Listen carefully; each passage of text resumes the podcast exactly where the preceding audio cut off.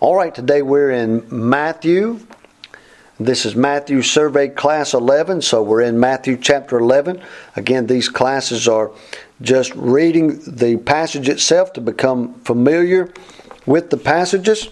We'll be trying to, to do this with all the books of the Bible. We may not get through them all anytime soon, but these are survey classes, and not, not the same sense as you might have a survey of the life of Christ or something like that.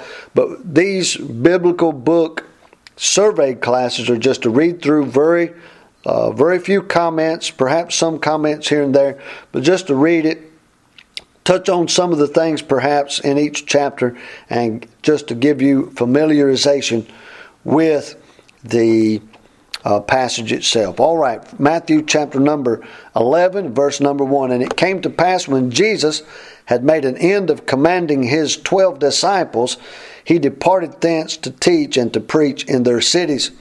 Now, when John had heard in the prison the works of Christ, he sent two of his disciples and said unto him, Art thou he that should come, or do we look for another? Jesus answered and said unto them, Go and show John again those things which ye do hear and see. The blind receive their sight, and the lame walk, the lepers are cleansed, and the deaf hear, the dead are raised up, and the poor have the gospel preached to, uh, them. And blessed is he whosoever shall not be offended in me. And as they departed, Jesus began to say unto the multitudes concerning John, what went ye out into the wilderness to see? A reed shaken with the wind? But what went ye out for to see? A man clothed in soft raiment? Behold, they that wear soft clothing are in kings' houses. But what went ye out for to see? A prophet? Yea, I say unto you, and more than a prophet. For this is he of whom it is written, Behold, I send my messenger before thy face, which shall prepare thy way before thee. So, what he's talking about is Elijah and that's written uh, back in the Old Testament. It uh, foretold that Elijah was going to come, prepare the way before Christ. And just want you to notice here that such a powerful man as that, and such an important man as that, still has doubts. When hardship comes, you're going to have doubts. And that's one of the great things about the gospel. It, I'm not talking about just the gospel as in the death, burial, and resurrection. I'm talking about the gospels, the gospel accounts Matthew, Mark, Luke, and John. It's there is so much of the weakness of man and so much of the sufficiency of Christ. In every sense, you see the weakness of Matthew, uh, uh, uh pardon me, you see the weakness of Simon Peter. You see the power of God. You see the weakness of these disciples. You see the weakness of some of these prophets. Uh, for example, John the Baptist here. You see that they're great men, but they're very weak. But you also, with that weakness, you see the sufficiency of Christ to, to deal, to disciple, to mold, to forgive, to be patient with, the long suffering of Christ. Matthew, Mark, Luke, and John is a testimony to the sufficiency of Christ, the grace of Christ, the long suffering of Christ. And so many people through the ages of Christianity have have put such a such a value on works, and works are good. You're not justified by works. You may be justified in some of the works you're doing, but not before God. The, our sufficiency is of Christ, and that lesson alone, we we we talk about uh, our sufficiency being of Christ in the New Testament sense, but that is taught uh, nowhere greater than that it is taught in Matthew, Mark, Luke, and John. Men just continually fail, continually come short. Uh, they continually fail to measure up uh, to the measure of the stature of Christ, but Christ is sufficient enough to be uh, patient, to have enough mercy, to have enough grace, to have enough riches, to bring men along time after time after time after time.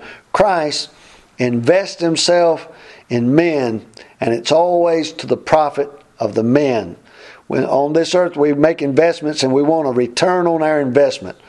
Well, the return on Christ's investment is the improvement of his disciples. That's about these disciples in Matthew and myself and you, and it's a great lesson that we learn from the Gospels. And it says, uh, verse number uh, verse number six, and blessed is he whosoever shall not be offended in me. And as they departed, Jesus began to say unto the multitudes concerning John, What went ye out into the wilderness to see? A reed shaken with the wind? But what went ye out for to see? A man clothed in soft raiment? Behold, they that wear soft raiment, excuse me, they that wear soft clothing are in kings' houses. But what went ye out for to see? A prophet? Yea, I say unto you, and more than a prophet. For this is he of whom it is written, Behold, I send my messenger before thy face, which shall prepare the, thy way before thee. Verily I say unto you, among them that are born of women, there hath not risen a greater than John the Baptist. Notwithstanding, he that is the least in the kingdom of heaven is greater than he. And from the days of John the Baptist until now, the kingdom of heaven suffereth violence. The earthly physical kingdom, that's the kingdom of heaven. It suffers violence, and the violent take it by force. For all the prophets and the law prophesied until John. So something's about something is different after John. We are dispensationalists. And if ye will receive it, if ye will receive it, this is Elias, which was for to come. He that hath ears to hear, let him hear. But whereunto shall I liken this generation? It is like unto children sitting in the markets and calling unto their fellows, and saying, We have piped unto you, and ye have not danced. We have mourned unto you, and ye have not lamented. For John came neither eating nor drinking, and they say he hath a devil. Uh, Jesus saying, We're preaching to you, but you're not responding. He said, "We're uh, we're we're doing what we're supposed to do, but you're not responding." So that's what the, that's what the this is uh, this is what the ministry is going to be about. This is what this life is going to be about.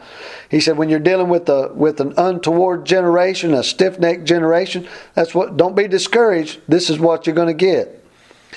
Uh, we're going to pipe. They're not going to dance." Amen. For John came neither eating nor drinking. They say he hath the devil. The Son of Man came eating and drinking. You're, you can not be right. You do it one way, they're going to disagree. You turn around and do it the way they want it done, they're going to disagree. They're contrary. Unbelievers are contrary. The Son of Man came eating and drinking. They say, Behold, a man gluttonous and a winebibber, a friend of publicans and sinners. But wisdom is justified of her children. Uh, the wisdom is justified of her children. Uh, they they might have they gave John the Baptist a hard time when Jesus came along, done things just a little bit different. They gave Jesus a hard time, but the fruit, the fruit, but wisdom is justified of her children. You know how you know that John was right? John had the good children. The Pharisees didn't have. The Bible said uh, to the to those Pharisees, he said, "You're of, you're of your father the devil." The Pharisees, false religion, even to this day, it produces liars, it produces stingy men, selfish men, vainglorious men. He said, but wisdom justified, they can disagree with you, they can call you names, but what are you producing? You're producing Christians, you're producing discipleship, you're producing honesty, you're producing principle and virtue. That'll justify you. You don't need them to agree with you. You just produce the right kind of children. That'll be your justification. But wisdom is justified.